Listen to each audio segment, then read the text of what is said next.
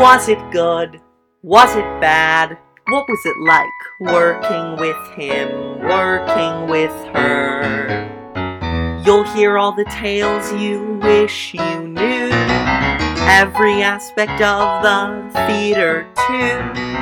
Feel your love of Broadway anew on Backstage Babble.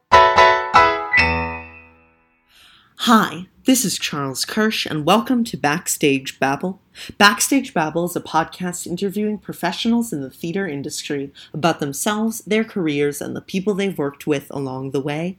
And today I am so happy to announce the continuation of Backstage Babble's series celebrating the shows of 2023 with my interview with Pulitzer Prize winning playwright David Auburn, who is the author of this season's Summer 1976, now on Broadway starring Laura Linney and Jessica Hecht. His other plays include Proof, The Columnist, Lost Lake, Skyscraper, and We Had a Very Good Time. He also served as script consultant on Tick Tick Boom off Broadway, and his screenplay credits include Georgetown, The Lake House, and The Girl in the Park. And now, without further ado, here's David Auburn. Well, so I'd love to start us off by asking how did you first become interested in theater? How did that? I had always seen and done a lot of theater growing up. My dad was a was an English professor who taught theater classes uh, at Ohio State University, and I'd done theater as a you know as I'd done community theater and I'd done theater in school. We moved around a bit, so that was always a really good place, a good a good place to meet new people and to sort of plug into new social situations when you move to a new city. Um, but I never thought of doing it professionally until I guess I was somewhere in college and I started performing with a sketch comedy troupe. Um, I'd always enjoyed performing, but it was never something that I felt particularly passionate about. But I loved writing sketches, I discovered, and I loved the process, not just of writing them, but also putting them together and putting them up on stage and then seeing how they worked in front of an audience and trying to figure out why certain things worked dramatically or comically or theatrically and other things didn't and that kind of trial and error aspect of of working in the theater began to really appeal to me i loved tinkering and i loved discovering you know oh there's no one laughs here but then if you if you move this piece of information to earlier in the scene then all of a sudden that line that didn't get a laugh before now gets a laugh. Why is that? Why what what are the physics of of how that works? Um so I gradually became more and more interested in writing for the theater and wrote a one act play, wrote a full length play, and was sort of on my way from there. Uh, and were your parents or sort of people around you supportive of that interest? And Broadly, yes. I mean, I think that when it came to sort of the moment where you say, all right, I think I really want to try to pr- pursue this as a career, I think they had the questions that any concerned parent would have about that. But they were always encouraging and they were always uh, supportive. And did you have either comedians or playwrights who sort of influenced your work the most? Comedians for sure. I mean, I had grown up listening to lots and lots of comedy albums, um, Monty Python albums, and Cook and Moore, and Beyond the Fringe, and then you know albums by Steve Martin and uh, Jonathan Winters, and and I loved old radio comedy shows when I could find them on cassette or whatever. So I'd always been very interested in that stuff. Sketch comedy was very familiar to me. Um, and then with plays, I hadn't, I mean, I had gone to see a lot of plays, but I think until I was in high school, I really hadn't seen that many contemporary plays. I remember the first, the first play, the first sort of contemporary American play that I saw that had a big impact on me, I remember, was The House of Blue Leaves Mm. by John Guare, because it was done. It was done on, there was a Lincoln Center production that was then put on PBS. And I remember making a tape of it, a VHS tape of the broadcast. And I watched it many, many times, both because I loved the production and also because the play just sort of opened my eyes to a whole style of playwriting that I hadn't really been familiar with. Oh, yeah. And what were the subjects of those early plays that you mentioned you started writing? They were sort of absurdist comedies, I would say, in the mode of I don't know quite. I mean, maybe Chris Durang or maybe so, you know, I thought of myself very much as a comedy writer and I wrote comic plays. I remember one was a sort of farcical family drama Uh, which became a comedy set on the rim of the Grand Canyon and it had people falling into the canyon and things like that. So that was the style of some of that early stuff, like sketch derived comic short plays. Yeah. And so then how did that interest sort of broaden into dramatic subjects as well? And Well, I think part of it was the experience of going into the Juilliard program. I I heard about this new program. I was living in New York. I was I just moved there. I was trying to sort of do small theater, make small theater pieces with my friends and and do shows uh uh in you know tiny venues. And I heard about this new program that was starting up at Juilliard that was being taught by Christopher Durang and Marsha Norman. It was their first program. It sounded like a dream to me. Uh, I got in, I started writing, and I think it was partially the exposure to Juilliard actors that made me, I don't know about write in write in a, in a more realistic style, but certainly pay more attention to the kinds of questions that actors have and the kind of grounding that they need in order to give a performance. I never really worked with, you know, actors with formal training before. and uh gradually that moved that tended to move me in a in a more realistic direction for whatever reason and there was also it was also the experience of having my very first play produced commercially that was a sort of absurdist comedy type of play it was called skyscraper Yeah. that um it wasn't just that that play wasn't particularly successful because it it it was a it was a gratifying experience in a lot of ways for a 25 year old to have that first production in New York but it it was more that I started to get more interested in character. I started to feel less interested in sort of w- whatever I thought were the sort of conceptual or structural games that I was playing and more interested in writing real roles that that that actors could sink their teach, teeth into. And that took me in a direction that ultimately led to proof oh yeah. And how did mm. that production of Skyscraper come about? And I'd had a reading of the play at the Berkshire Theater Festival one summer. They did a they did a staged reading that was well received, and the director was a young, ambitious director named Mike Rego, and he wanted to start a theater company, which he did with his brother and partner Matt. Uh, that was called the Araca Group. They're still in existence today. They produce on Broadway now, and they produce big tours. And you know they're they're a major Broadway producer. But this, in order to get their company started, they wanted to do an off Broadway play, and this was the play that they that they picked. So that was their first venture as as producers in New York, and it was my first professional production of a full length play. And what makes an ideal collaborator for you in terms of a director? I know you've worked with Daniel Sullivan a lot.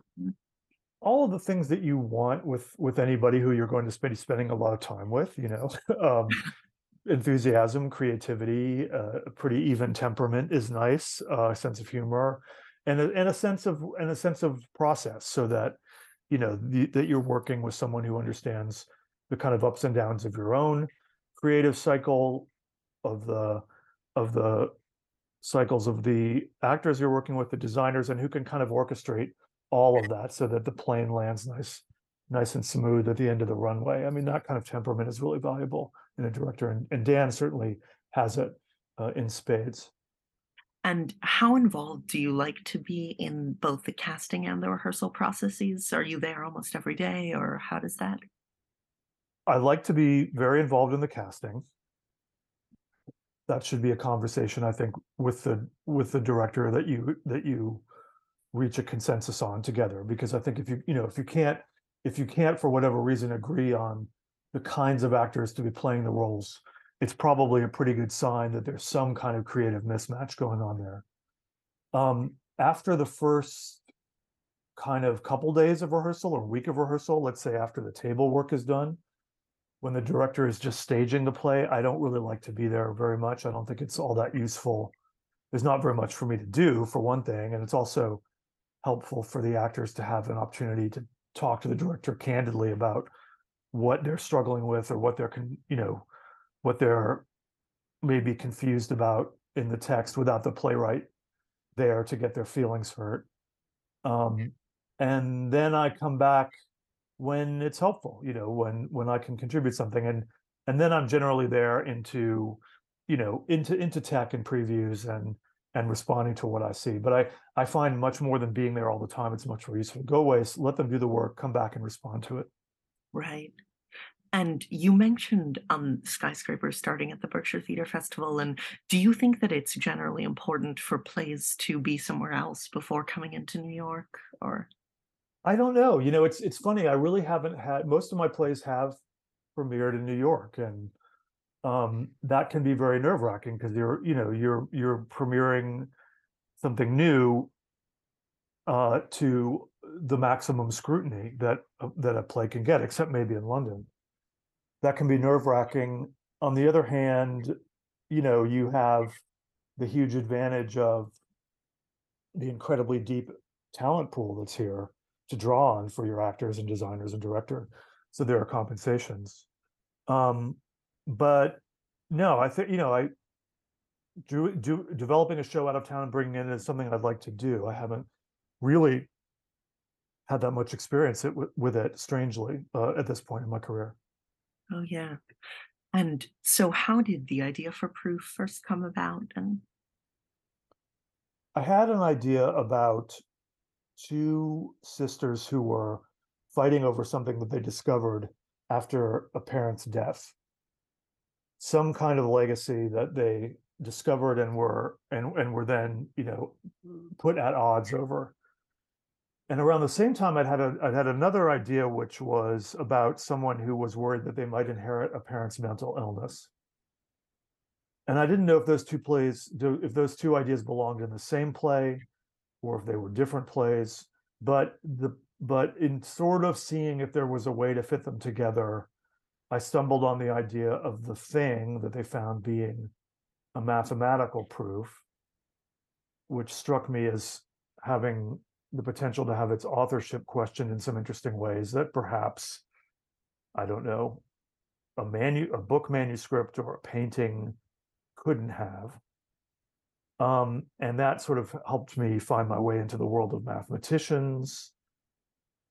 Uh, and the play then kind of came about fairly quickly with those with that with that collection of elements bubbling together. Um, uh, and I was able to I was able to write a first draft fairly quickly once I had all those pieces. Oh yeah. And what is the process like of sort of writing for a character with a mental illness and is there research involved in that or I always try to do as much reading as I can about any aspect of the play that I'm writing about. I'm not sure I'd even think of it as research so much as just sort of like immersion and you know and learning and enjoying the process of of of getting into a new subject.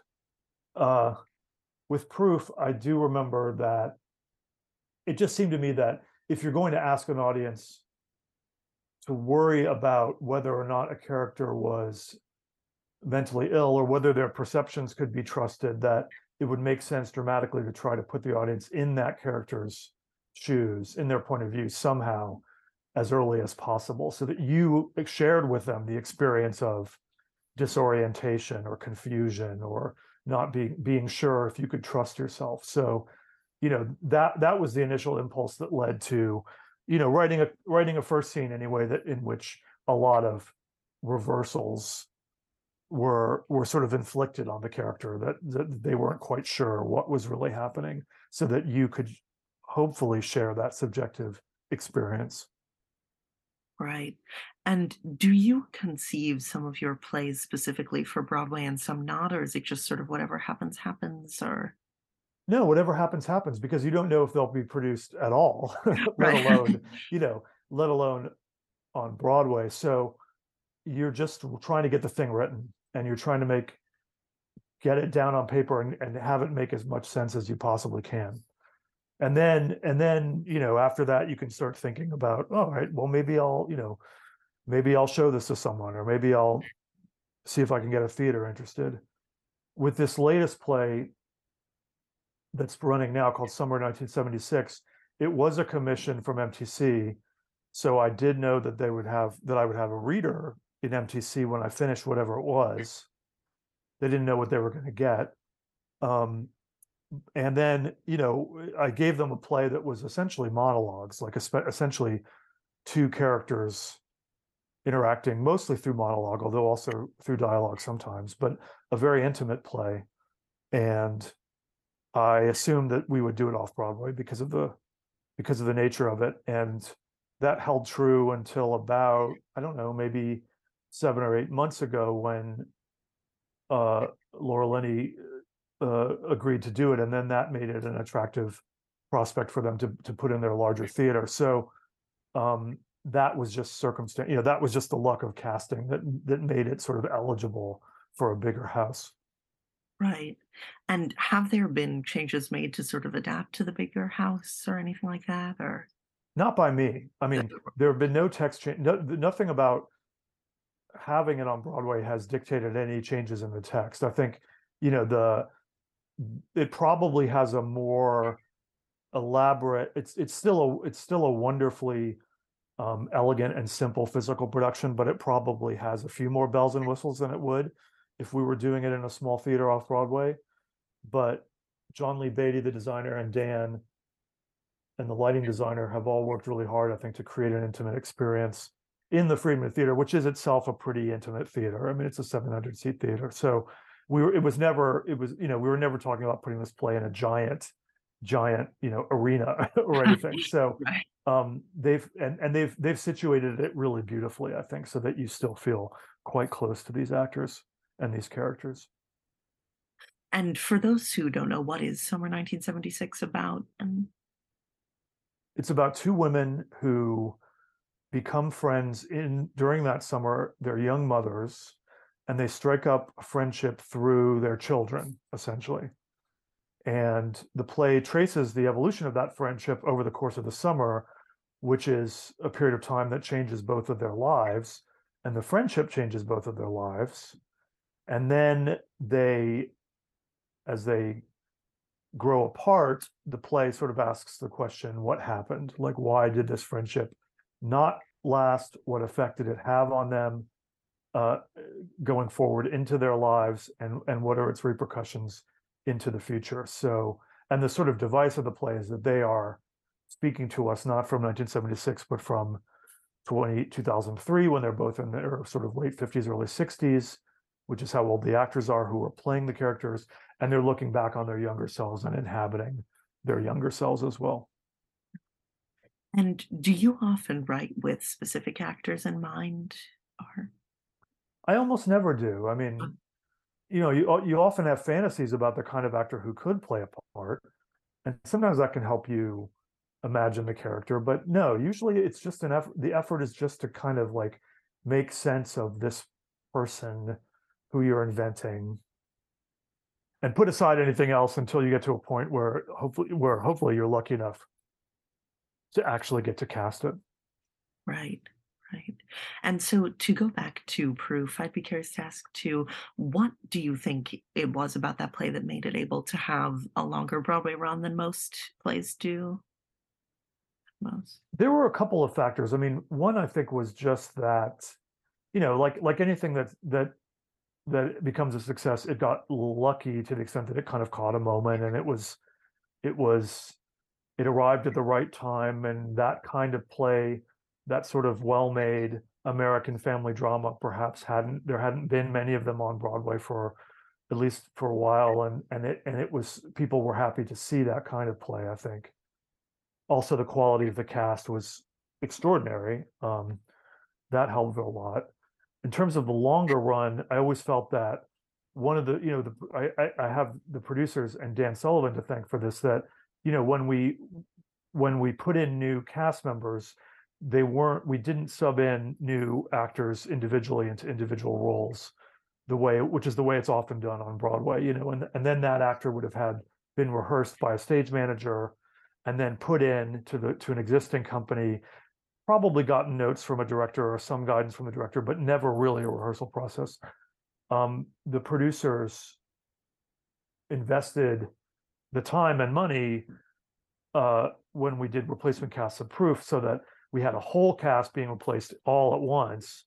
And they had almost a full rehearsal period like a two and a half week rehearsal period before they went in so that and dan took the approach during those rehearsals of very much of you know you're not just here to do what was done before. You we are rehearsing imagine you're rehearsing a new play make it your own uh, uh discover your own path through this thing.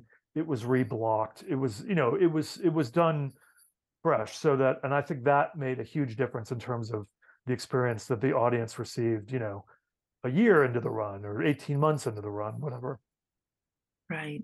And how often did you revisit it just to see it or check up on it or? Not very often. I mean i i, I always went when obviously i went to the rehearsals when there was a new cast. I would go to the first few performances by a new cast. Uh sometimes i would drop in at you know, for a second act or something like that, especially if I had to do a talk back. But I don't really, it's not that I don't enjoy seeing my work, but it's not, I don't, after I've seen it a dozen times, or in the case of Proof, many more than that, I, I sort of lose, I lose the passion to sort of sit there and revisit it again and again. It stops being as interesting. Right. And what was the process like of adapting that particular play for the screen? And what sort of had to be changed? it was a you know i think that the big thing with a film adaptation of a play especially a play that has a single setting is you have to re-answer all the questions you used to have about what's dictating the point of view of the play. Um, and you have or or of the story in the case of the movie. So you have to sort of reimagine the whole structure of the thing so that the logic of why you're seeing the things you're seeing and not other things applies as strongly to a movie which can go anywhere as it did to a play which is you know setting certain parameters by virtue of the actual you know physical setting of the play which isn't going to change. Um a lot that was a lot of the work i would say. Right right. And you've written a few screenplays as well in addition to that and do you feel that sort of the role of the writer in hollywood is different than it is on the stage? Yeah it's completely different because well for one thing you have a different you just certainly have different legal uh, relationship to the work you know you as a playwright you never sell your play you are granting a theater the right to produce it for a certain amount of time and with that comes lots and lots of protections that have been built up both by tradition and by you know by hard work from organizations like the Dramatists Guild, which dictate the kind of control you have over that play, so that you know they can't cast it without your approval. They can't they can't change it without your approval. They can't you know it is your play. You own the copyright. Um, and the opposite is true of the movies. Of course, you are selling the script to a producer or a studio and then they can do whatever they want with it. They can alter it in any way they want. They can change one word. They can hire 50 new writers to change everything. You know, it's not yours in the same sense. So, so that just makes the process very different. It doesn't mean it can't be rewarding.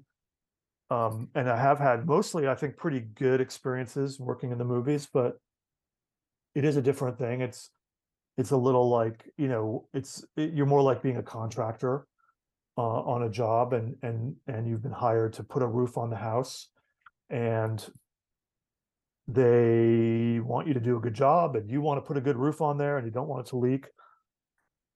But ultimately it's not your house. Right. So uh it's the it's it's it belongs to the director or the studio or some combination and you mentioned earlier on that an early interest was in sort of fixing things with comedy and the chemistry of all that. And one project that you did in which you were working with an existing existing material was Tick Tick Boom. And what sort of was there at the time that you started They them? gave me a big sheaf of drafts. So Jonathan Larson had originally done Tick Tick Boom as a workshop production, which he had performed as a kind of monologue. And I think his original vision for the show was something probably like a kind of Eric Bogosian style monologue where he was playing, he was narrating and playing different characters. Ah.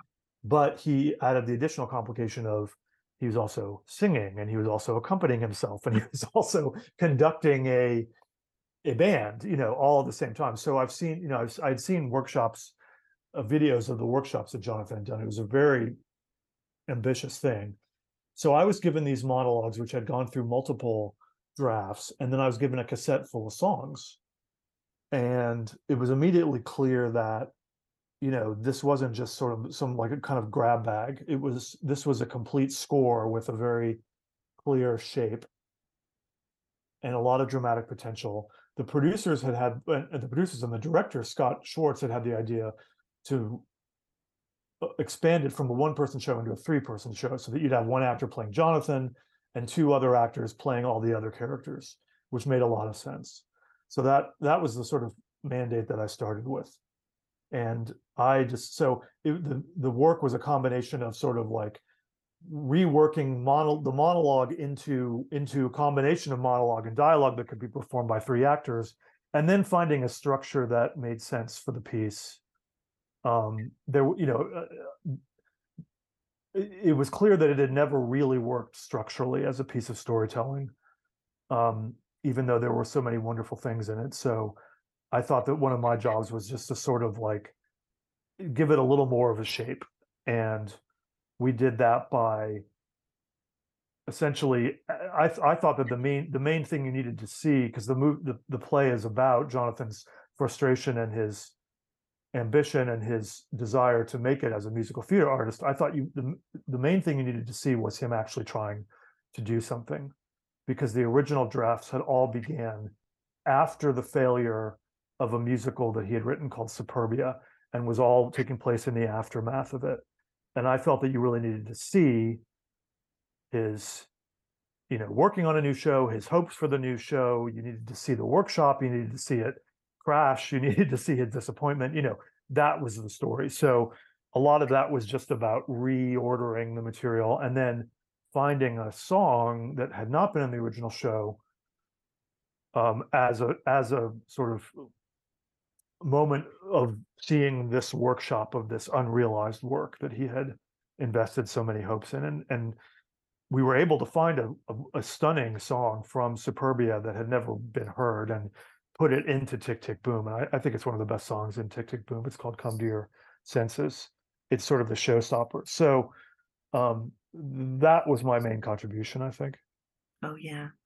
And what was your sort of immersion like in getting into almost like his mind and what he sort of wanted there? Did you talk to people who knew him? Was there anything like that? Or Yeah, no, I mean the you know the the original um project to revive it was being spearheaded very much by Victoria Leacock, who had been Jonathan's and at one point they'd been in a relationship, but at the time of Tick Tick Boom and Rent and Superbia, they had they had been friends and collaborators and and Victoria had had been a kind of producer for Jonathan. So she was very intimately involved with all of his work. And she was there and I talked a lot to her and we're still good friends.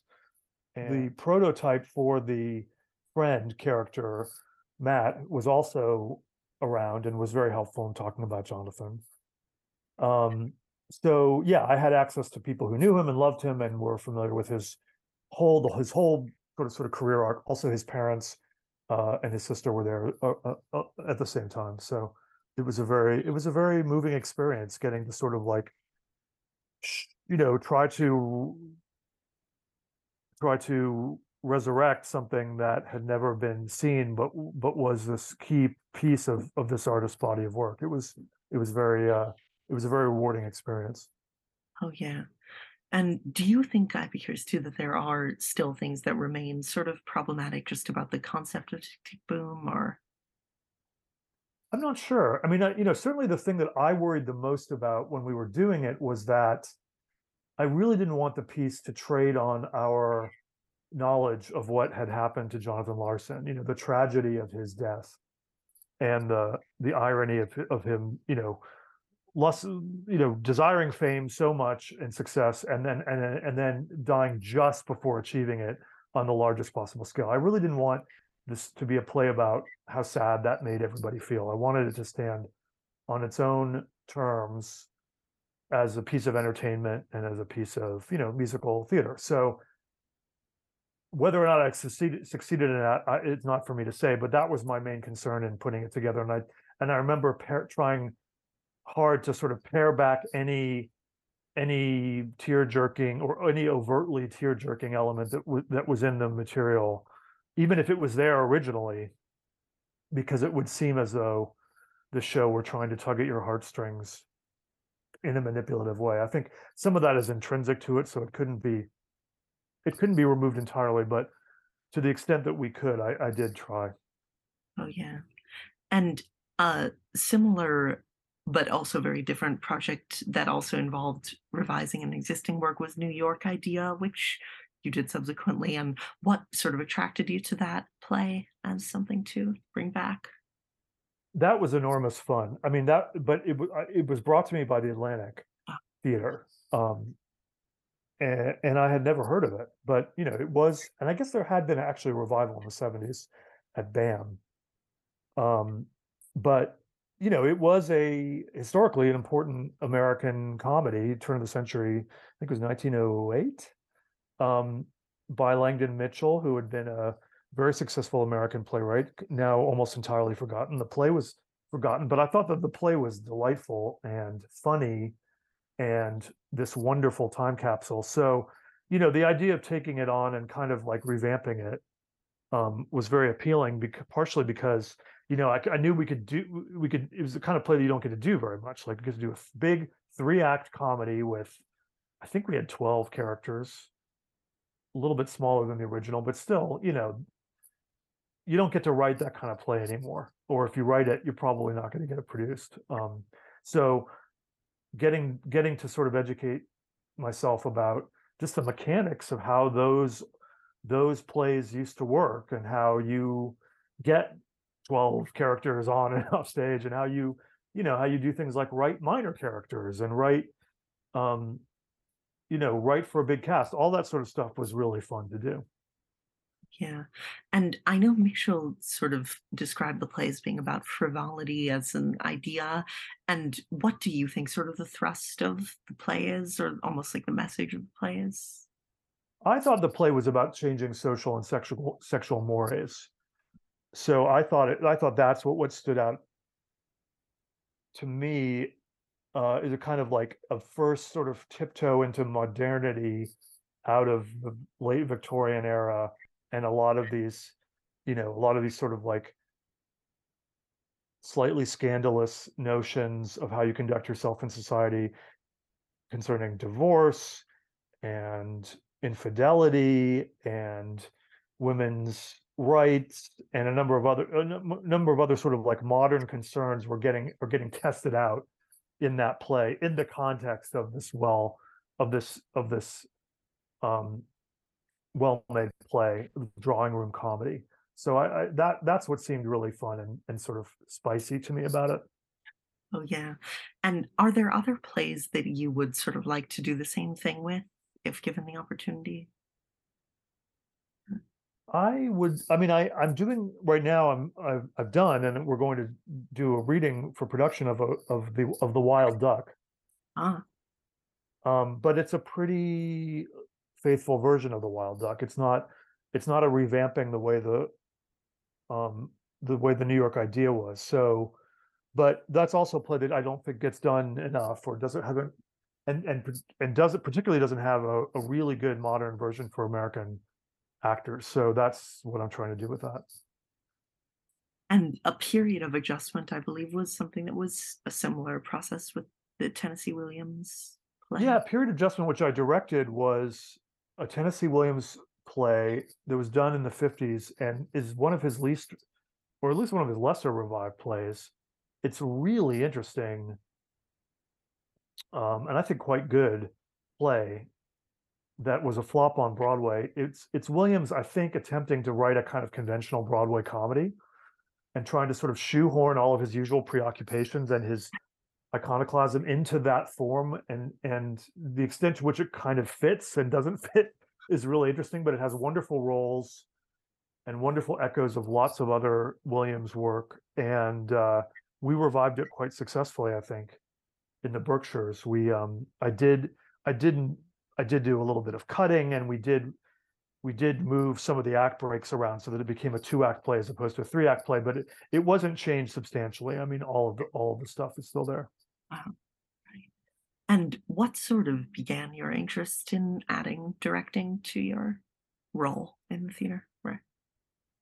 Well, I I had always done it because I'd started off in these little theater groups, you know, where everyone did everything. And, you know, if you wrote something, maybe you directed it, or maybe someone, maybe if you were, you know, if someone else wrote it, they'd ask you to direct it. So everyone was always switching hats.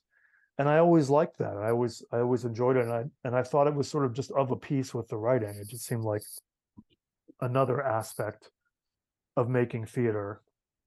And then as I got a little bit better established, I had playwright friends who would ask me to direct readings or productions of things. And that was something I really enjoyed as a break from my own writing and as a way to just think a little bit differently about doing theater work. And it, it has gradually grown into sort of like a second component of my career. And it's one that I really treasure. Oh, yeah. And what was it like specifically to work with Michael Weller on the his play Side Effects in New York?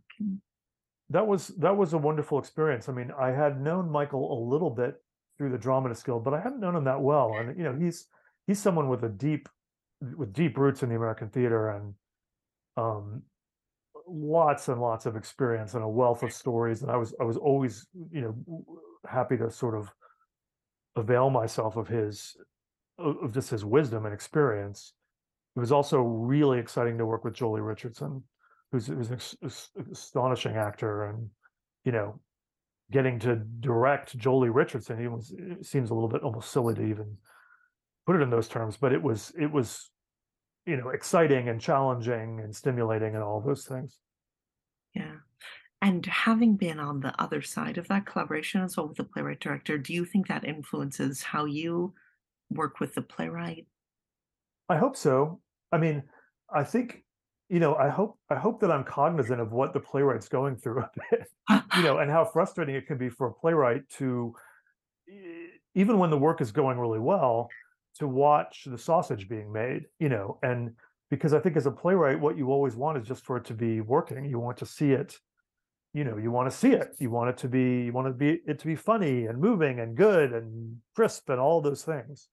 And it just can't be for the first many weeks of rehearsal, you know, and it and it shouldn't be because that's not the way the process works. So I think, you know, every time I'm a playwright, I'm reminded of that.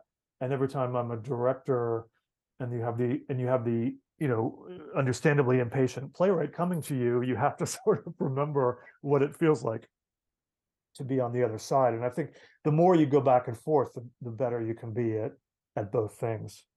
And is there a play of yours that you'd say changed the most, either prior to the rehearsal process or during it? That's a really interesting question. I'm not sure. I mean, I did this, I did a play called The Adventures of Augie March, which of its nature was going to be something that, you know, it was a very big, sprawling. The goal was to do a kind of Nicholas Nickleby style adaptation of a big of a big novel. And it we so I did this Saul Bellow novel. It was three hours long. It wasn't as long as Nicholas Nickleby, but it was the same kind of thing where you have lots and lots of people playing lots of different parts. And the original draft was probably about four hours long. So just figuring out like what is the right length for this thing? Like where should it live? Because you're working with something that's on, on, i was working with something that's of a different scale than anything i ever really did before. So you know there was a it was there was a period during rehearsals and maybe a bit before rehearsals where you're sort of like well does this does this need to be much longer or does it need to be much shorter or is you know where does this thing live and and and that entailed a lot of a lot of cutting and rearranging and moving and experimenting so that that was a very um kind of uh molten process but we expected it to be. I mean, we we knew that it would that it would be like that. And what is the difference generally between sort of the arc of a novel and the arc of a play? It uh was particularly tricky with Augie March because the the novel really has no plot. Like it's a picaresque novel with tons and tons of incident and a character. It's a buildings Bildungsroman, so it go you know a character is coming of age and growing up, and it covers a bunch of years, and a lot happens to him. But in ter- but but a play needs a plot. I, you know, a play needs a plot in a way that that novel, you know, the the novel is unified by its prose and by its exuberance and by its just verve is what pulls you through it and a play can't quite work that way it's you know it, it was cl- pretty clear to me at least early on that like you needed you needed to be saying to the audience in some form when they got there like this is what it's about you know this is this is the story of this. It's not just here's a bunch of stuff that happened to this guy you know because if you do that then then the evening just has no shape. So um in a way imposing a structure or implying a plot was the big challenge with that particular novel and we mentioned before you've worked on a few screenplays, and they include Georgetown and The Lake House and The Girl in the Park. And in those cases, were those ideas that were sort of pitched to you, or did they come from you? Or the lake house was pitched to me it was a it was a korean film that the american producers wanted to adapt and so i was working from the original film although we ended up doing something that was quite different but used certain elements from the original film georgetown was a true story that had been written about in there was a long new york times magazine article about the case this murder case so that was based on that was sort of a true crime story. And then The Girl in the Park, which I wrote myself, was was sort of written like a play. I mean, it was that was an original screenplay that I wrote in hopes of being able to direct it. So I, I you know, I sat down to write a, you know, sort of low budget in, independent film. And what was the immersion process like specifically for Georgetown with this very dark story? And well, I had access to the original story and also to the author of the, the journalist who wrote the article. Um, and then, since a lot of it was a legal case, I had all the court transcripts. So that ended up becoming a big part of, you know, and it, I would caution anybody who orders court transcript because they, you know, if you have a if you have a big trial, they come in and they cover absolutely every inch of your office. I mean, it was piled high to the ceiling. So, but it was worth having it because, you know, you get a very clear sense of not just the events, but the, the nature of the characters of the of the people who are participating in the case, and um, that was very helpful. Right. Of course, you end up departing from strict uh, fact, but I think we stayed fairly close to the to to the truth of that case in the movie. And what is the difference with directing film versus versus stage? Oh gosh, I mean, they're so dissimilar that I'm not even they almost they almost don't deserve the same name in some ways. I mean, I think you know, you're still making decisions and and you know, making aesthetic choices and shaping performances and shaping the way a story is told, but at least the experience I've had, which was on a very was a relatively low budget movie that had a very short schedule you spend very little time actually the thing i thought of as directing which is working with the actors on their performances and shaping the performances is, is what you spend almost none of your time doing on a, on a movie set. The re- it's mostly logistical choices. It's mostly you know how do we get these what are what are the what are the four setups that we have the time to shoot today that will capture this scene and tell this story and allow us to finish the day without running into overtime? And how can we make maximum use of the time we have and of course those are you know those are creative decisions as well and they're aesthetic decisions as well but you know you're you're you're spending most of your time doing that um uh and less time you know if you have if you have a few minutes to actually talk about performance with an actor between between setups or between takes, then that's kind of a luxury. And this, in addition to proof, this also sort of deals with themes of sort of like grief and mental health and all of that sort of response. And what was sort of the difference in the way those themes applied in the movie versus in proof? Well, the girl in the park, I always felt, you know, it's about a woman who meet who she's lost her daughter at a very young age. Her daughter has disappeared, and then years later, she meets another. She meets a, a young woman who is the same age that her daughter would have been, and they begin a kind of relationship.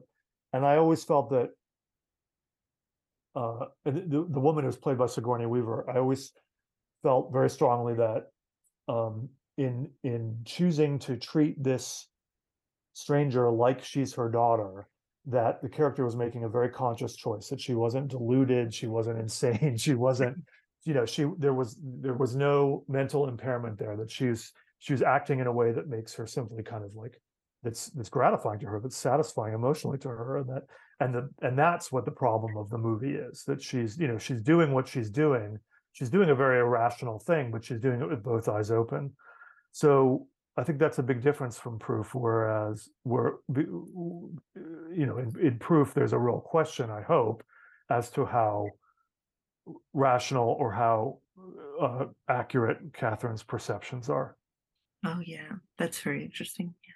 And how did the idea for the columnist, your other Broadway play, come about?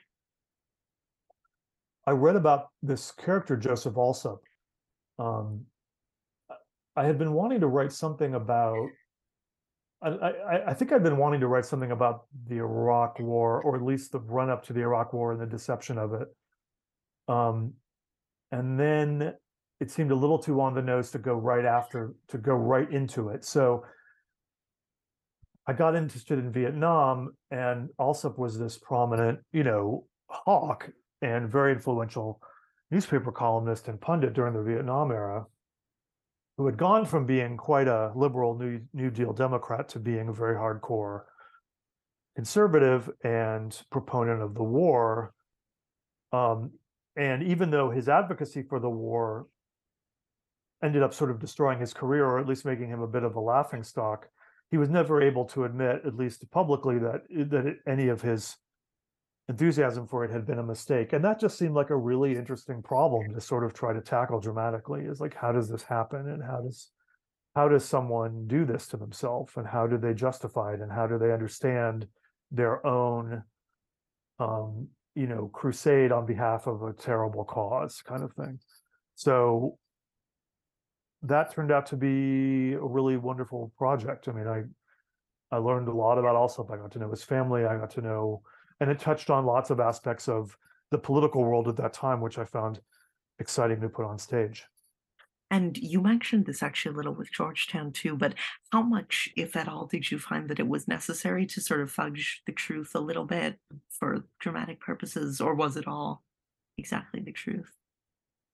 Well, I'm not sure fudge is the right word. I mean, it is a play. You're telling a story. It, it has to be shaped for dramatic purposes there were certainly things in terms of uh, the strict chronology of Alsop's story that I altered in order to shape the play. And I, you know, I I made composite characters out of a group of existing characters, and I, you know, and I took liberties in, of interpretation. But I think, in terms of the big picture, you know, I think you would be remiss if you went to any play and assumed that it was a documentary or assumed that it was a work of total historical accuracy, but in terms of the big picture, I wanted people to be able to walk away with an accurate sense of what went on.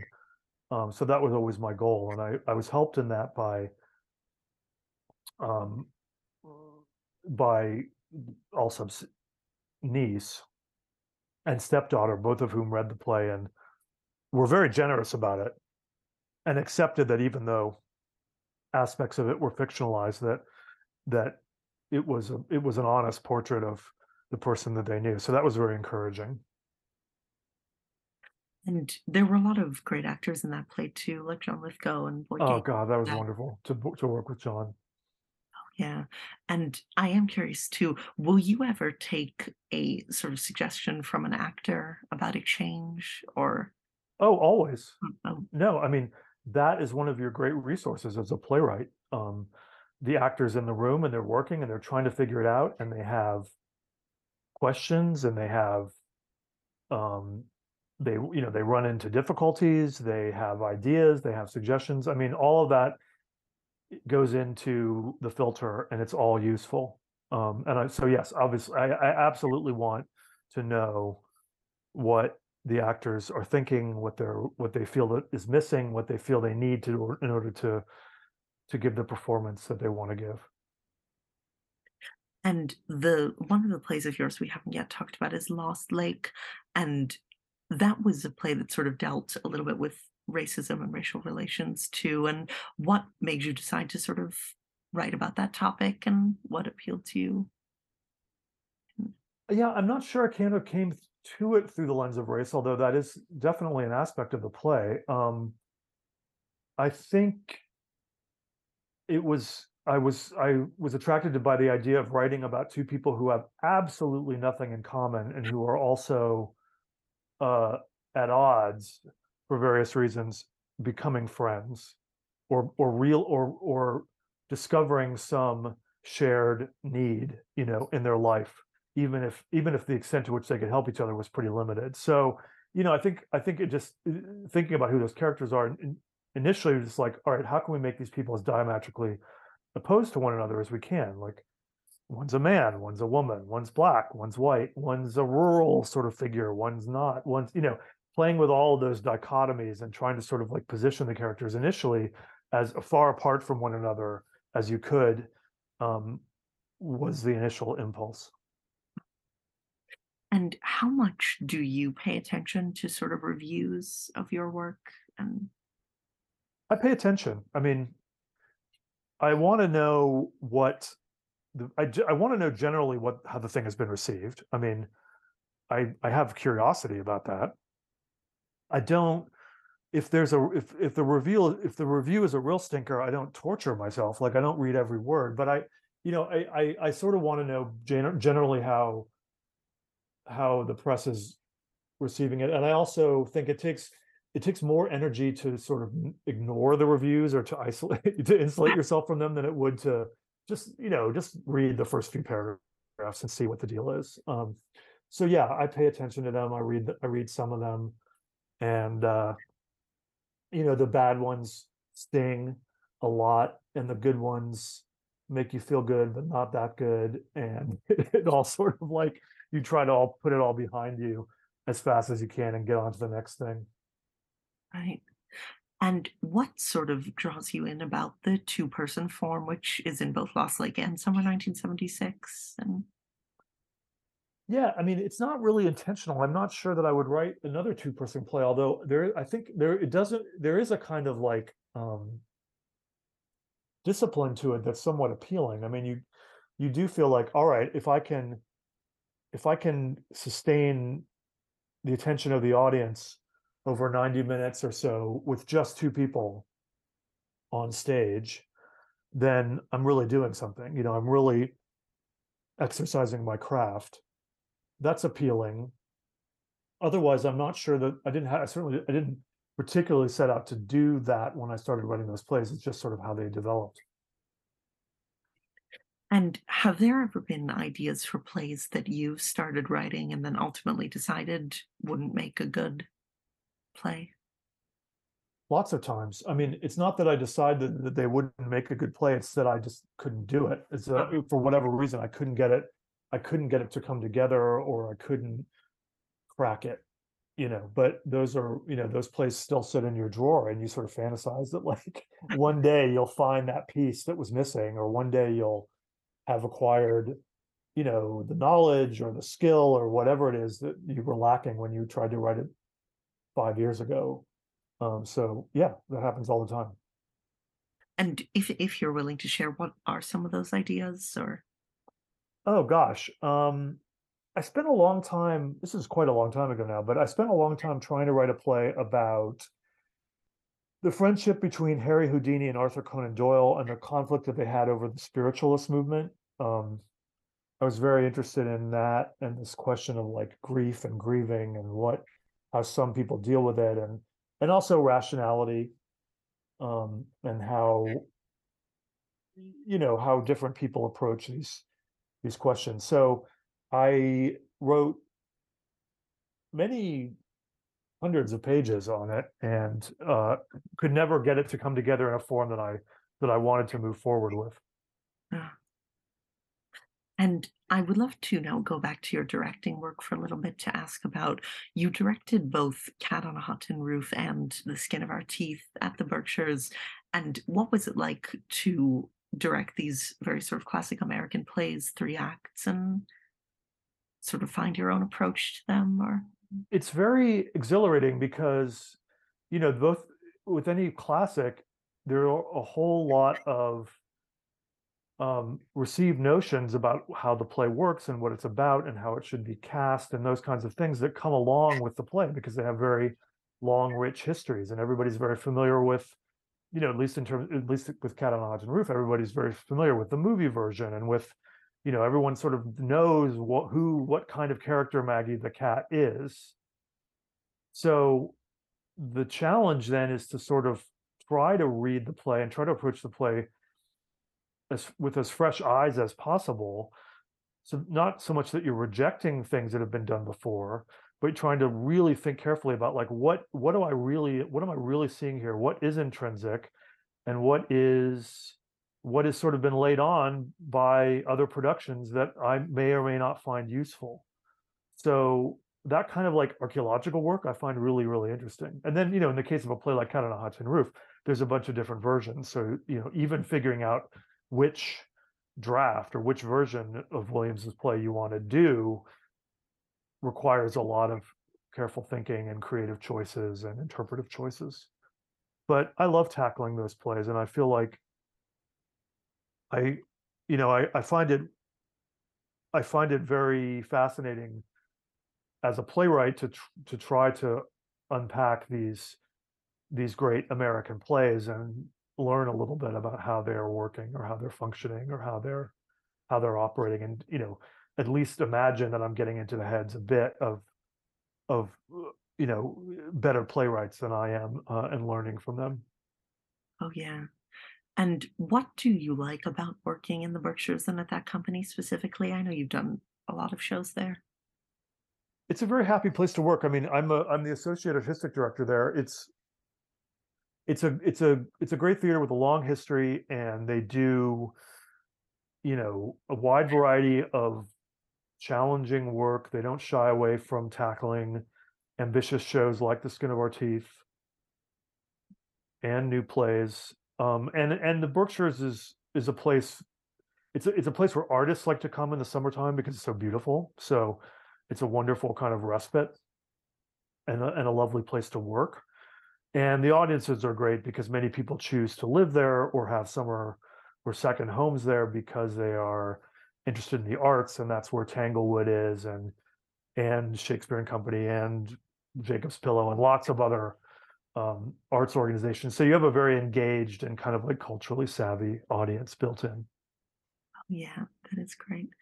And so to bring us up closer to the present day too, what were you working on right before the pandemic and what was that experience like of being locked down? I had a I was really lucky. I had a pro I had a television project that I was writing in process. So I was just able to devote myself to that.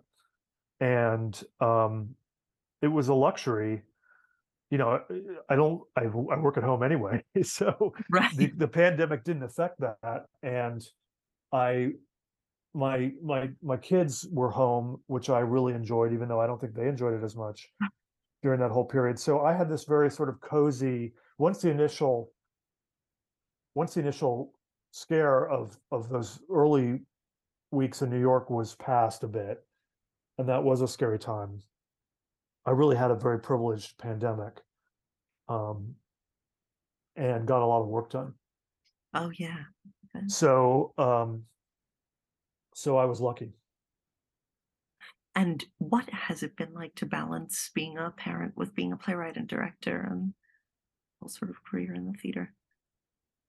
Oh, I think it's just all of a piece, really. I mean, I haven't thought that much in terms of balance. I mean, there have been a few times when being a doing a project has required being away, but uh, you know, mostly I think it just uh, I, you know I find being a parent extremely engaging and enjoyable. So to the extent that it keeps makes me a happy happier person i'm a i'm a better and happier theater artist uh and it's been fun taking kids to shows taking the kids to shows and involving them uh, in my work to the extent that they've wanted to be although neither of them has gone into into, into the theater um as a direction for themselves which is fine but uh yeah no it's it's all it's all been good right and did the commission from Manhattan Theater Club come after the pandemic or before? Or? It it must have come before. Yeah, it definitely came before because I, I, had started working a bit on the play before the pandemic. Wow. And do you find that anything sort of about what you want to write or the way you write has changed because of the pandemic or? I want to keep writing. I mean, you know, eh, the experience of getting back in a room with lots and lots of creative people is so exhilarating and so fun. It's so, such a central part of why you work in the theater at all. And it was it was a deprivation not to have it for those two years. So you know, writing things, I guess writing big things appeals to me more than more than it did before. Perhaps. Like let's let's let's take on let's let's let's do big stuff. Let's get lots and lots of actors on the stage if we can and let's exploit all of the all of the avenues that that that theater gives us. Let's you know while let's party while we can kind of kind of thing i think is my attitude coming out of it right and then the final question i'd love to ask is with such a great career what advice would you give to somebody just starting out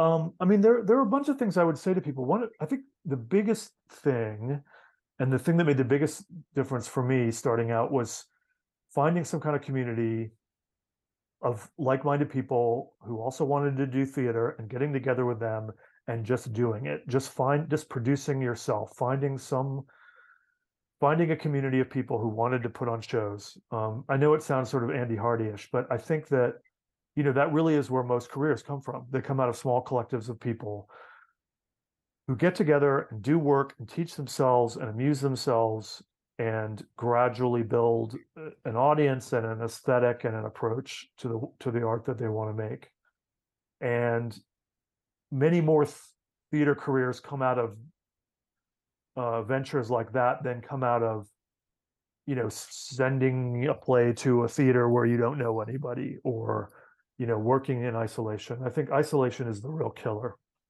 So, yeah, producing yourself at whatever level you can, I think is the real key. And then the other thing I would just, I always do try to say to people is that, you know, if you're experiencing doubt or you're experiencing insecurity or uncertainty, or even kind of like terror, that that's totally normal that everyone experiences that everyone at every level of the profession experiences that. I don't think anyone is immune. So take some comfort in the thought that you know no matter how worried you might feel everybody feels that way and and you can you can still do this work. Yeah that is great advice. Well thank you so much for doing this. It's been an honor to meet you and thanks charles.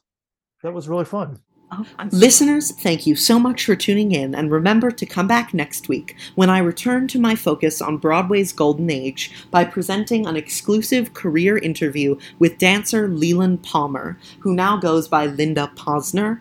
After making her Broadway debut in Hello Dolly, Leland went on to perform in Bajour, A Joyful Noise, where she assisted Michael Bennett, Applause, and finally Pippin, where she starred as Fastrada. She also toured with Applause, Pleasures and Palaces, and Little Me, starred in Your Own Thing off Broadway and in London, and appeared regionally in Sugar, Philemon, and Dames at Sea.